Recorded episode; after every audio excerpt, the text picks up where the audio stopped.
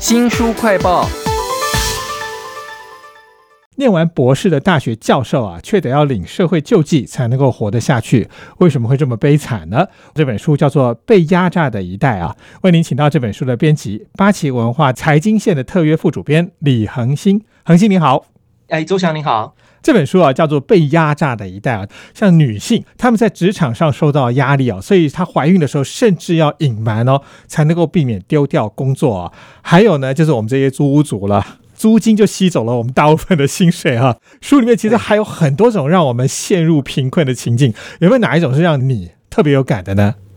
我自己是七年级生，其实七年级的台湾人一定会很有感的是房价的这个问题。是。那在这本书里面，他有提到这个压榨下的居住权利，还有这个什么寄生上流的中产阶级这两个章节里面，他其实都有提到一些，就是因为受到房价的压迫。比如说，作者他自己也在有考量，说就是作家他们就是必须要生活在大城市，可是因为那个房价太贵了，那他们可能会要去选择一些二线城市来居住。在台湾，很多所谓的北漂青年也会有遇到的问题。说实在，因为其实现在六都都涨得蛮凶的，所以其实只要是你稍微大一点城市，大概都已经开始遇到这个房价的问题了。是。另外还有一个就是，我觉得学历贬值这个部分在。这本书里面有提到，那其实学历贬值对我们这个时代来说也会开始有很有感觉。呃，他有一章是什么？幻灭人生下半场，中年失业以后，我们想要再去进修、再去念书。但是结果因为这样，我反而陷入了这个学贷的更大的债务危机。我已经失业，已经很糟了，结果我还要被教育机构再框了一次，再扒了一层皮，这样子。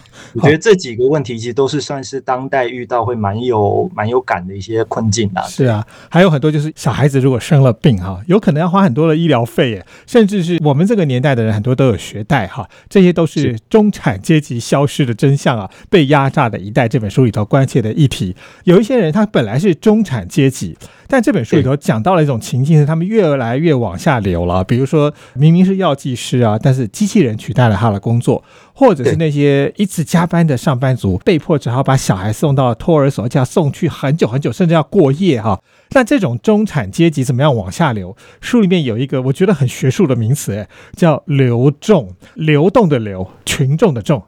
哎，其实这本书。很特别的一点，它其实就是 focus 在所谓的中产阶级跟中产阶级流动这个观念上。呃，大家过去会觉得工业革命之后，大家觉得有中产阶级，就好像因为受到了呃一定程度教育，然后在经过努力的工作之后，那他可以有一些好像看起来应该是光鲜亮丽的生活嘛。对，因为像这本书里面有提到，比如说教授他其实也是很穷的，老师也是很穷的。过去我们称之为中产阶级的人。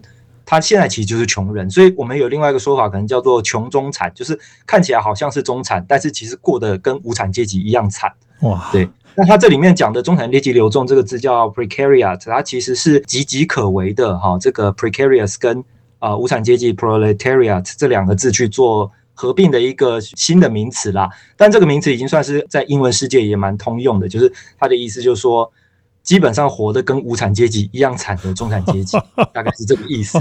哦，这本书叫做《中产阶级消失的真相》啊！我在看这本书的时候呢，有一句话印在我心里面，久久挥之不去哦。明明这些中产阶级觉得他努力的念书，做了对的事情。但是呢，却陷入了被压榨的贫穷啊！我在这本书里看到一个例子，其实台湾应该也看得到，就是美食运送平台曾经就被人家检举说有雇佣外送员之实啊，却规避劳工的保障。哎，这本书里头有一个类似的个案，不过在美国，美国有一个平台啊，也在中介哦，不过中介的跟我们想象的不太一样，专门中介那些老师啊，那下课的时候去兼差啊，做的是劳力活，哎，哎，这样也有争议哦。对这个案例蛮特别的，他这里面提到，首先你讲到他是老师，就是在台湾来说，应该是当了中学老师，好像是一个人生胜利组。当然这几年一定是大家开始有点改观，就是说，因为就算是呃老师的薪资待遇或者是整个劳动条件，也未必有像过去的时代这么的理想。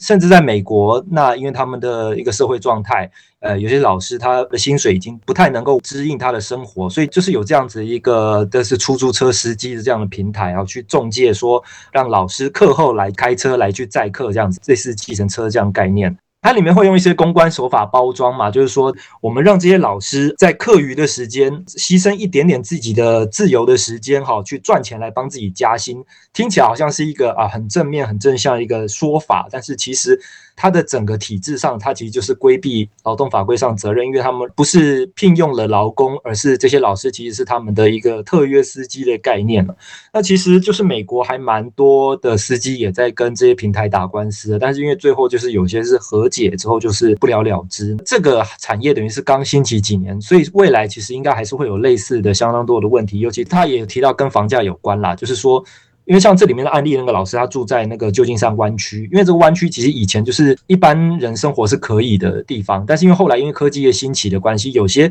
其他行业他没有办法领到像科技业那么高的薪水，但是这个湾区的房价因为科技业的带动之下，整个就是高涨，所以造成就是说。呃，湾区的很多居民，他们必须要去做这些兼差呀之类的选择，就是他们的生活开始变得比较差了。整个就是高房价之后去带动所造成的一些连锁效应。这本书的书名就叫做《被压榨的一代》啊，到底是什么让我们陷入了财务焦虑跟生活困境呢？我觉得这本书还有一个很有趣的观点，它讲到了政治，在书里面就有个例子是在。两千零一十六年的时候，美国总统大选呢，有一位桑德斯，我记得他还蛮老的啊，他备受支持，就有很多人去挺他。但我觉得另外一个更受争议的是后来当选总统的川普啦，在这本书里头，感觉好像形象不太好。哦。因为其实不得不说，这本书它当然会有一些左派的立场，所以像是川普这种很纯粹右派的一个候选人来说，在这本书里面当然是会被批评的。那像比如说，作者他就在书里面直接是指称，就说川普是一个勇于尝鲜，但发现失败后就开始甩锅的男人，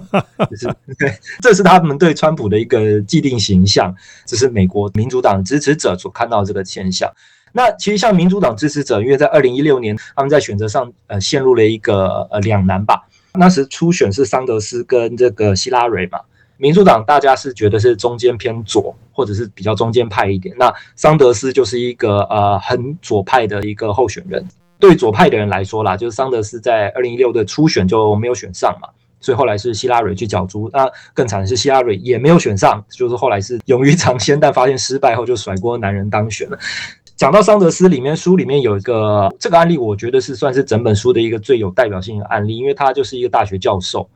那大家觉得好像大学教授应该就是比老师更更高一层嘛，而且又念到博士，这真的是高学历啊。可是他是一个单亲妈妈大学教授，然后他的儿子是呃脑性麻痹，加上他的大学教他算是呃就是兼职大学教授，他没有正式的那个终身职。对对对，他没有终身职，所以就是说他必须要靠领食物券来养育他的家庭。他的小孩子脑性麻痹，所以他的整个生活的开销一定是更高的。对，而且他必须要花更多时间去陪他孩子。他里面有自嘲一句话说：“只要省吃俭用，他只要每六年就可以在外面吃一次饭。”就是我们就是这里面，当然他谈到的问题很多，除了学历贬值，除了整个大学制度，那当然就是大家会就是讲说，诶，因为说实在，他里面这个教授他教的是文科的东西，那有人其实台湾这几年蛮流行去占所谓文理组嘛，或占科系。我们先不讲哪些科系没有用，而是我们去考量说，如果这个社会不需要这个博士，那为什么要去招这个博士班？